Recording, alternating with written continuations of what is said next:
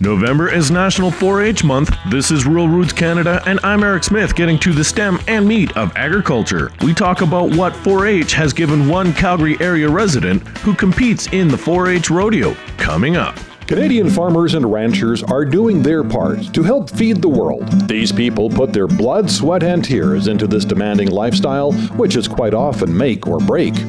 Join the growing community at ruralrootscanada.com. Follow us on Twitter and like us on Facebook. Rural Roots Canada, getting to the stem and meat of agriculture. Faith Stewart has been competing in the 4 H rodeo for many years. She says she has gained a lot of friendships as she views other 4 Hers as family.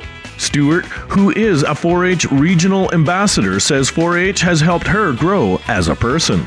Being in a 4 H crowd has really always encouraged me to be so connected with everyone around me and to help the community and to really think globally and nationally.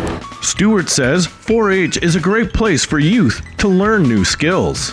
A lot of people think 4-H is just livestock, but really 4-H is a whole bunch of different things and it really broadens out. I mean, this year I was in university, so I couldn't ride my horse all year while I was in Saskatchewan in a completely different province. And so I did photography for my 4-H project and was able to do that from a long distance ways. And so there's a lot of different things you can do. There's life skills and, and you can do 4-H. There's 4-H clubs right here in the city. So it's not just a rural community thing. There are more than 25,000 members across the country between the ages of 6 and 25, with 7,700 volunteers helping to put it all together. For more on 4 H related stories, go to ruralrootscanada.com. For Rural Roots Canada, I'm Eric Smith getting to the stem and meat of agriculture.